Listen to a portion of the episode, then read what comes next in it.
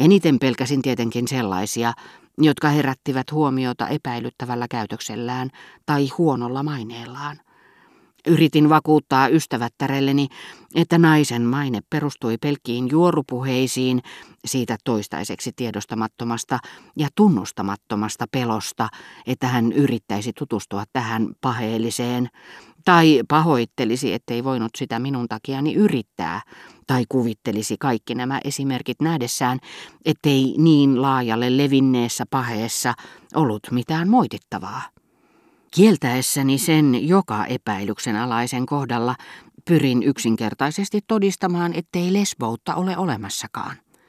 Albertin myötäili hyväuskoisuuttani, mitä tuon tai tämän pahellisuuteen tuli.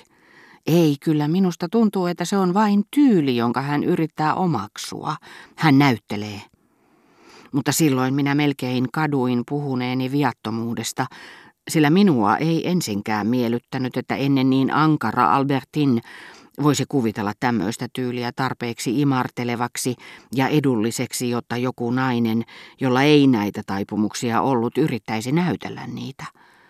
Olisin halunnut, ettei yksikään nainen enää tulisi Balbekiin, Vapisin ajatellessani, että Rova Pytbysin, kun oli suurin piirtein siihen aikaan määrä tulla Verderäänien luo, hänen kamarineitonsa, jonka taipumuksista Saint Lou oli avoimesti puhunut, saattaisi eksyä uimarannalle saakka ja yrittää, ellen juuri sinä päivänä sattuisi olemaan Albertinin seurassa, vietellä ja turmella hänet.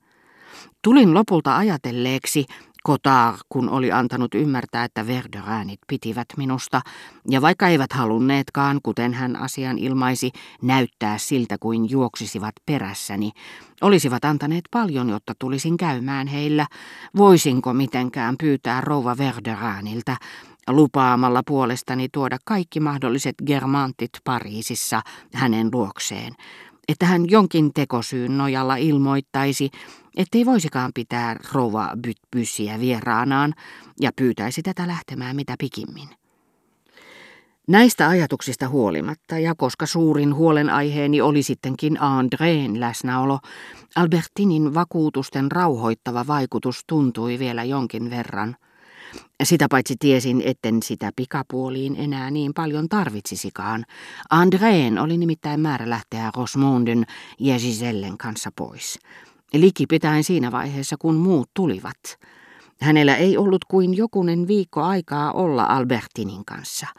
Sitä paitsi Albertin tuntui siihen aikaan sommittelevan kaiken sanomansa ja tekemänsä siten, että se hälventäisi jäljellä olevat epäilykseni, mikäli sellaisia oli, tai estäisi niitä syntymästä uudelleen. Hän piti huolta siitä, ettei koskaan jäänyt kahden kesken Andreen kanssa ja pyysi minua aina paluumatkalla saatolle kotiovelle saakka ja ulos lähtiessämme hakemaan hänet kotoa niin ikään.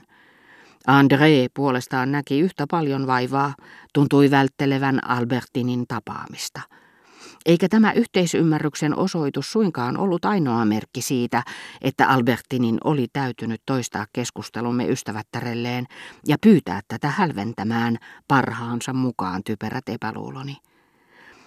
Siihen aikaan Balbekin Grand Hotellissa sattui skandaali, joka ei ollut omiaan muuttamaan kiusaavien ajatusteni suuntaa.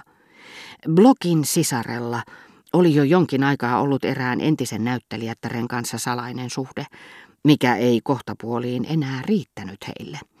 Tuntui kuin näytteillä olo olisi perversillä tavalla lisännyt heidän nautintojaan, tulen arkojen leikkien oli saatava kylpeä kaikkien katseissa. Se alkoi hyväilyistä, jotka kyllä saattoi panna läheisen ystävyyden tiliin pelisalissa, bakkarapöydän ääressä. Sitten he rohkaistuivat, ja eräänä iltana suuren tanssisalin nurkassa mutta sohvalla ja hyvässä valaistuksessa he eivät enää sen enempää kursailleet kuin jos olisivat olleet omassa vuoteessaan. Kaksi upseeria, jotka seisoivat vähän kauempana puolisoineen, tekivät valituksen hotellin johtajalle. Ensin näyttikin siltä, kuin siitä olisi ollut jotakin hyötyä. Ikävä kyllä he olivat sinä iltana vain käymässä Balbekissa Netteolmen puolelta, missä asuivat, eikä heistä näin ollen ollut mitään hyötyä johtajalle. Mutta neiti Blokin ylle, sanoi johtaja hänelle sitten mitä tahansa, ulottui hänen tietämättään herra Nissim Bernardin suojelus. Sanottakoon tässä, miksi herra Nissim Bernard oli niin suuressa määrin sukurakas. Joka vuosi hän vuokrasi Balbekista sisarenpojalleen upean huvilan. Eikä minkään valtakunnan kutsu olisi saanut häntä illastamaan muualla kuin kotonaan, joka itse asiassa oli sukulaisten koti. Mutta aamiaista hän ei syönyt siellä koskaan. Joka päivä kello 12 hän saapui hotelliin. Hän nimittäin ylläpiti tarjoilijan apulaista, niin kuin jotkut toiset balettityttöjä, Vähän samantyyppistä hotellipalvelijaa kuin ne, jotka, kuten jo kerroimme, toivat mieleen Esther ja Atali näytelmien nuoret juutalaiset. Itse asiassa herran Nissim Bernardin ja tarjoilija-apulaisen välisen 40 vuoden ikäeron olisi pitänyt varjella jälkimmäistä masentavan puoleiselta kanssakäymiseltä, mutta kuten Rasin kuorojensa suulla niin viisaasti toteaa, Mon Dieu, qu'une vertu naissante parmi tant de périls marche à pas incertain, qu'une âme qui se cherche et veut être innocente trouve d'obstacles à ses desseins. Oi Herra, miten epäröivin askelin heräävä hyve vaarojen keskellä käy. Miten paljon esteitä sielu, joka sinua etsii, kokee puhdas olla tieltään löytääkään.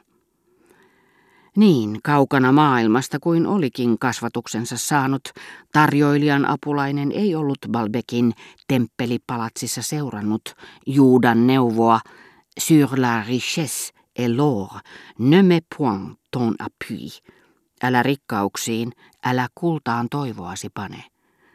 Hän oli kai lohduttautunut ajattelemalla, synnintekijät peittävät maan. Oli miten oli ja vaikka niin lyhyt odotusaika yllätti herra Nissin Bernardinkin, heti ensimmäisenä päivänä, et soit frayeur encore, ou pour le caresser, de ses bras innocents il se sentit procès. Joko johtui se säikähdyksestä tai halusta hyväillä häntä, käsivarren viattoman hän tunsi puserruksen. Ja sitä seuraavana päivänä, tarjoilijan apulaisen lähtiessä herra Nissin Bernardin matkaan, tavat tarttuvat turmelivat viattomuuden. Siitä alkaen pojan elämä tosiaan muuttui. Vaikka hän juoksuttikin pöytään leipää ja suolaa, kuten ylitarjoilijan käsky kuului, koko hänen olemuksensa lauloi De fleur en fleur, de plaisir en plaisir, promenons nos désirs.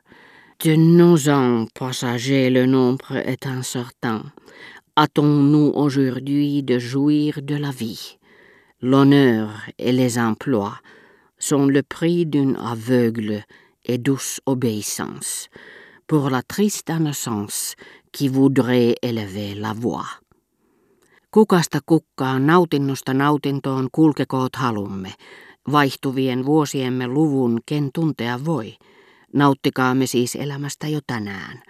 Virat ja kunnia, kuuliaisen sokean tottelevaisuuden palkka vain.